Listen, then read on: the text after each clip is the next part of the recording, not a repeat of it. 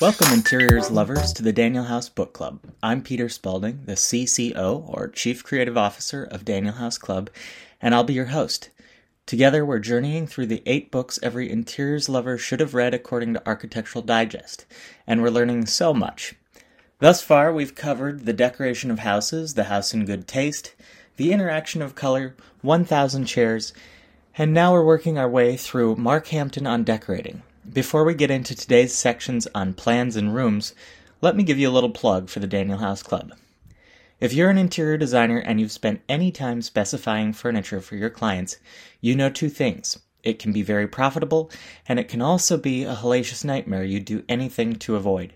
But the profits make it difficult to avoid, so you buckle up and do the hard work of forming the right vendor relationships attempting to hit minimum orders to procure helpful pricing with enough manufacturers to put whole houses together. Then you place your orders and you spend the rest of your waking, sometimes unbillable hours tracking hundreds of packages as they circulate the globe.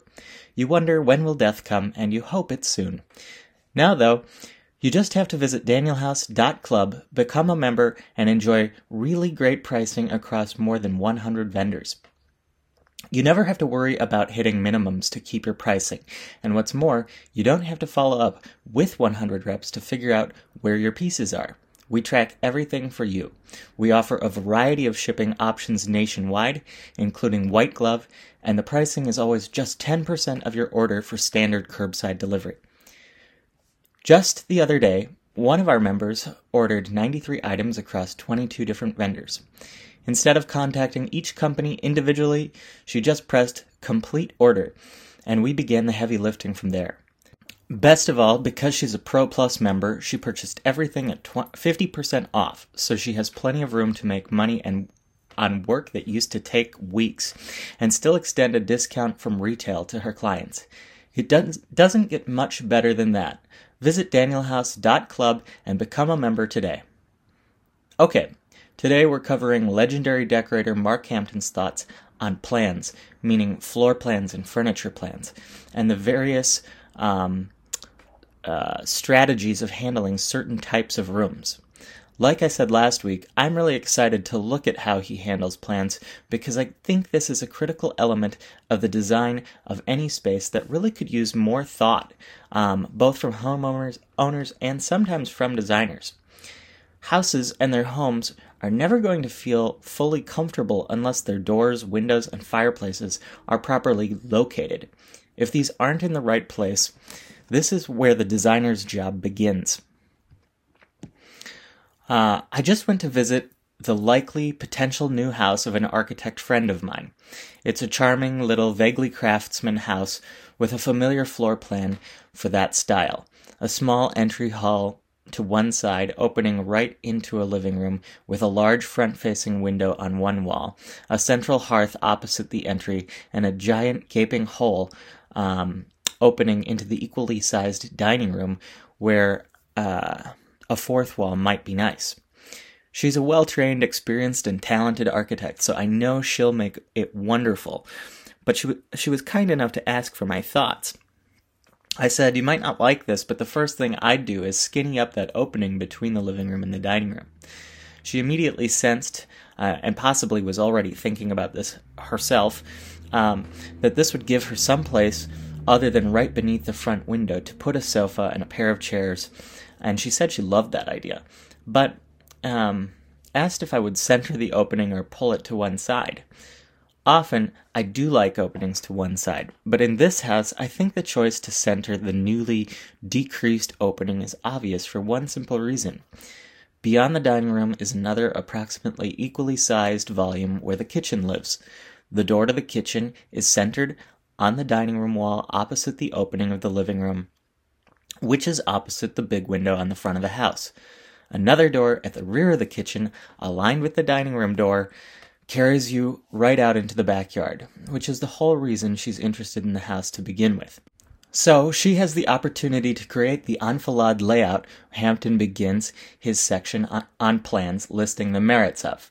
She can create a through line from one end of her property to the other, and the outcome will be expansive. and we actually talked about this a little bit again last night, and I'll say she felt that that was bad feng shui, and she's probably right. Um, but I'm not totally convinced feng shui is something that necessarily needs to be considered in this style of house, and I'm sure many, many people disagree with me. Um, anyway, so what is enfilade? Uh, I think Hampton tells us it means um, being strung together uh, like on a string of beads or some. I'm not quoting that exactly right, um, but if you've ever visited European palaces, you've likely encountered this procession of rooms where doors, all in alignment with one another, carry you from one room to the next like you're on a parade route. And there's no hallway between these rooms. And sometimes this stands out as odd when you're proceeding through one bedroom into the next, or from sitting room to sitting room, each which clearly once had a distinct purpose, but which the purpose is not really any longer familiar with us. So it's sort of confusing that we're going through one room after the next after the next that all sort of feel like they might be doing the same thing. Um, but the experience of standing at the very first of these thresholds on your parade route often allows you to see all the way to the very end of the house. So while you don't take in all the distinct experiences the place has to offer, you have a sense that they exist there's sort of a gravitational pull to the whole place and a feeling of vastness that simply um, pulls you because you know something lies beyond. So, Hampton explains this method of organizing spaces became outmoded in the 19th century as houses began to have more and more servants and hallways became necessary to maintain privacy. He also credits the plan's demise with efforts to reduce drafts as mechanical heating came into play. Now, though, almost no one has servants, and we have very advanced heating technology, so drafts never have to be a concern. So, lining up doorways and window openings in succession, whether centrally or to one side of a set of rooms, has a ton of historical precedence and makes sense for the way we live today. It is a great method to gain that sense of openness everyone craves without getting rid of distinct spaces. After establishing enfilade as a great method to organize a home's spaces, Hampton focuses his attention on rooms that will host social gatherings.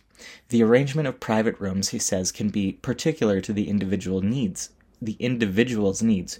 But rooms where a variety of people will be entertained in a variety of ways require more thought. Comfort, Hampton says, is much bigger than how a chair cradles the body or how well a light illuminates the pages we read. It has to do with how all the components come together. He says the goal is to create rooms where conversations can flourish. These are places where guests feel immediately at home and would prefer to sit rather than stand. They are comfortable to the eye before any physical comfort is even attempted. And I'll say, I had my own living room laid out a bunch of ways before people naturally came in and sat down. So um, this is a challenge, and you'll notice once it's finally right because they will just automatically come in and take a seat and stay a while. Rooms that possess this quality of being comfortable at first glance can only really occur with use. Too often, in order to avoid criticism, homeowners furnish the most important room of their house in a mean sort of stage set way, and they never use it because they've made all the other rooms of their house so much more to their liking. This special one is just not comfortable them, to them at all. So, as you set out to create the room so often central to the home, both figuratively and literally, you have to be honest with yourself about what you or your client is actually going to do there. If you are going to make lots of people comfortable, ideally, according to Hampton, they'll have to have at least three seating groups that can expand and contract. These groups will be made up of chair types of varied seat and arm height, shape, firmness, and importantly, weight. Some of the pieces will be relatively stationary, like sofas and club chairs, while others, like benches, stools, and slipper chairs, will scoot around at a moment's notice as people drift in, and out of conversation. In any case, we should start with either a room's primary function or its most obvious focal point as the impetus for our design.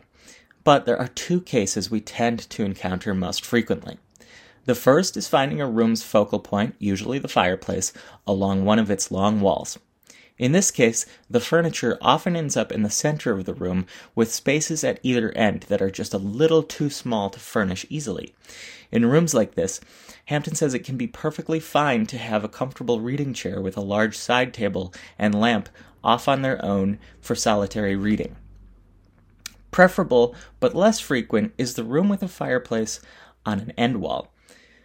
In these rooms, two equal halves of the room can be used for really generous seating groups. Whatever the circumstance you face, the best, most cozy place for reading and conversation is by the hearth. So it's smart not to interrupt this by placing a TV in the middle of this sort of prime real estate in the room unless you can obscure it in a way so that it's not obvious that it's there when it's not in use. Lighting that's too dim is annoying, Hampton says, but too much lighting is equally bad. Uh, not every chair needs its own light. Better just figure out where the best reading chairs are and light those really well.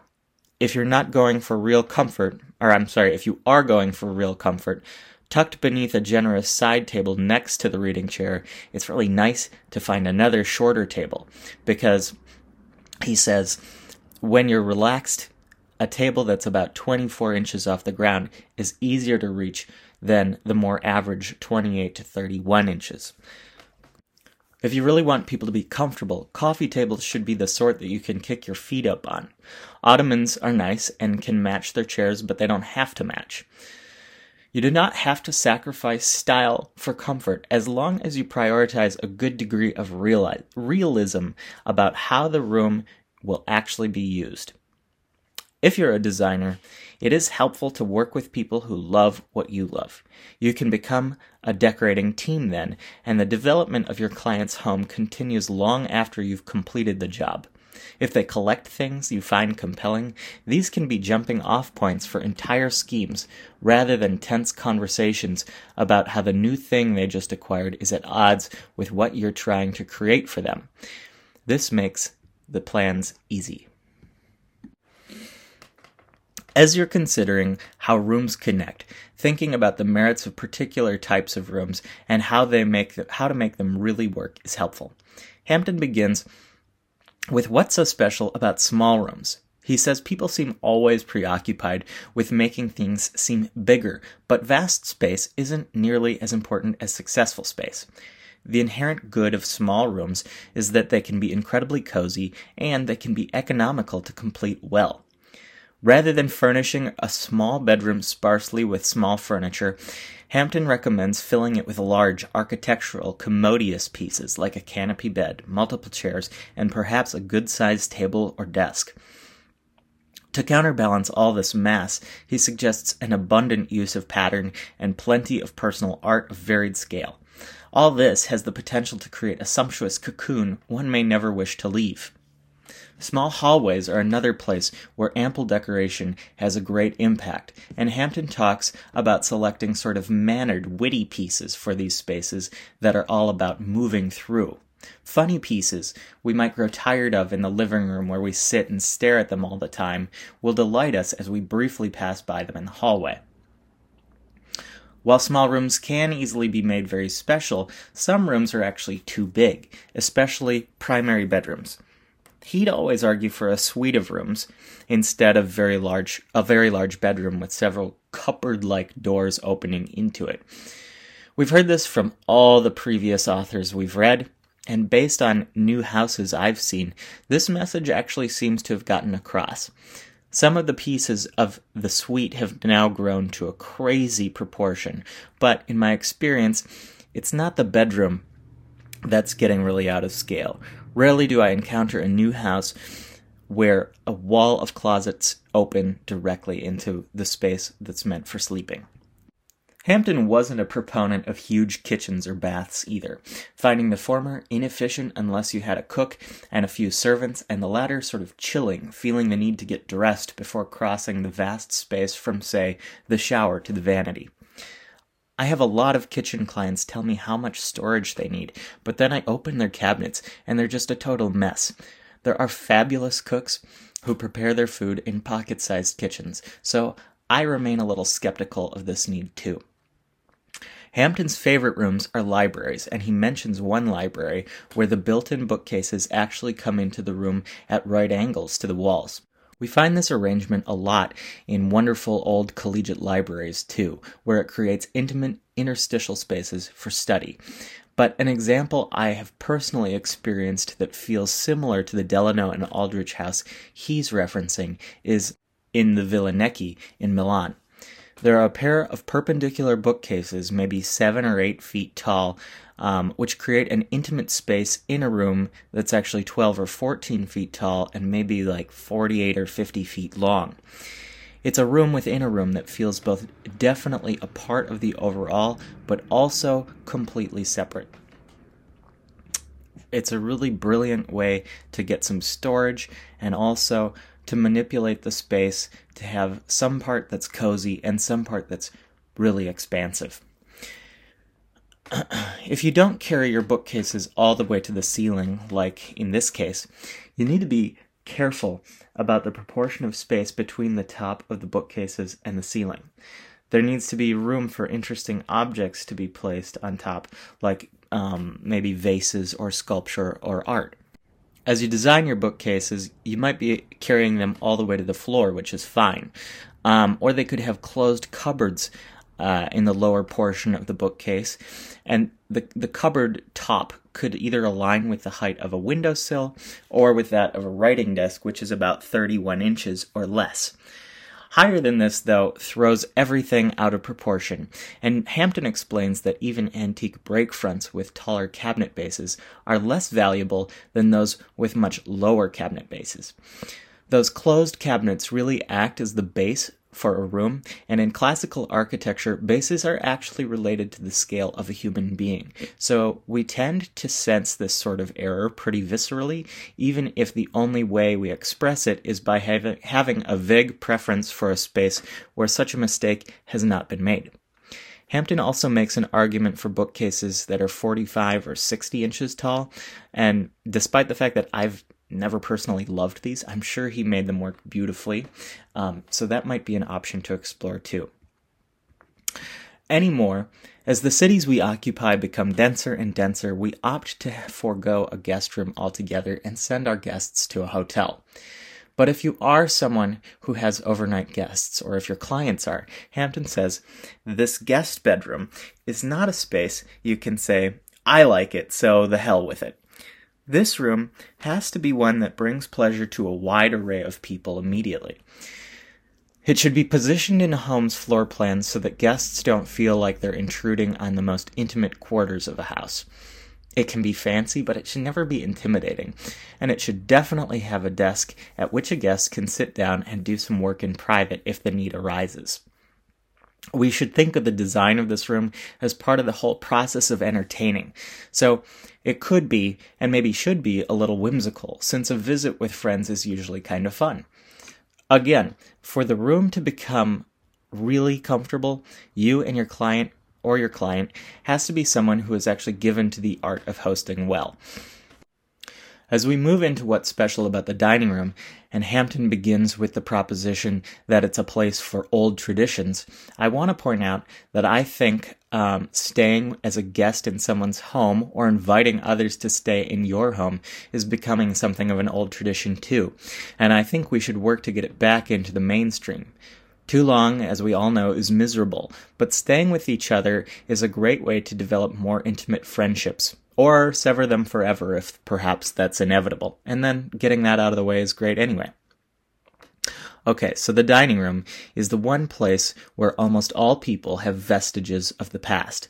It might be odd to some to use old things in other rooms, but in the dining room, where artifacts that facilitate the process of sharing a meal together continue to be passed down through generations of a family, it seems perfectly normal. I'm pretty sure if if my friends are going to say, "Oh, that was my mother's or my grandmother's," it's going to be in reference to something like their cake plate or a set of dessert bowls or maybe their dining table. So I totally buy into Hampton's theory here. Even with all this history, Hampton says this is the room where we can get most creative in blending contemporary stylishness with um, these traditional objects. We can make opulent rooms or restrained ones or really simple ones. But he does say that it's more difficult to serve simple meals in fancy dining rooms than fancy meals in simple dining rooms. Just intuitively, I think he's right, which causes me to think that our increasingly informal meals are what put the status of this once central room in peril. Our meals very often don't work in the stiff rooms we remember from childhood, or what we perceived as stiff rooms. If you or your clients have multiple places to eat within the home, Hampton suggests considering making a dining space that is just for nighttime, something with a sense of satiating drama that sparkles as the sun goes down. It will be a place people will hope to be invited back again and again, assuming the food and company is good. He does point out that the dining room really is sort of a stage set in which the decoration is not completely done until the food is on the table and the characters have taken their seats. Finally, we arrive at his thoughts on very nice bathrooms. These are the hardest projects to undertake, he says. I can attest. It's difficult to explain exactly why these are tougher than kitchens, but I think it's that you're trying to derive symmetry, or usually you're trying to derive some kind of symmetry, out of a set of fairly large fixed objects that have to be squeezed into a relatively small footprint, and that so many different tradesmen have to be called upon to complete the job. It's no wonder some designers can make their whole careers out of kitchens and baths alone. These rooms can be stylistically a little bit more over the top than other rooms. Um, things we might find indecent in another part of the house, we find perfectly welcome here. Where we might want to exude that sort of effortless, spare hominess so central to the American psyche in our living room, say, we're fine with the sort of treat yourself attitude in the bath. It makes some sense. Not only are these private spaces, more importantly, they are probably the only places on earth we have the opportunity to quietly start and end our day in solitude. They are the place for charging up and powering down, and for someone who lived with a dumpster fire of a bathroom with no heat and cracked tile and a shower that bilged up rusty pipe water from time to time, and now has a near perfect bath with a view of the tree canopy beyond, I can attest the power of this luxury to make you more prepared to face the world should not be underestimated. To achieve the luxury, Hampton recommends we study the best bathrooms of a hundred years ago, where they were conceived very architecturally and symmetrically and he describes a beautiful bathroom that he created for some clients, and you should definitely go read about it. Okay. I hope you all have a beautiful place to go off and enjoy a bubble bath and recharge and think about beautiful rooms. And I'll talk to you next week as we look at the final sections of this book titled Outdoors and Materials. Um, take care and talk to you soon.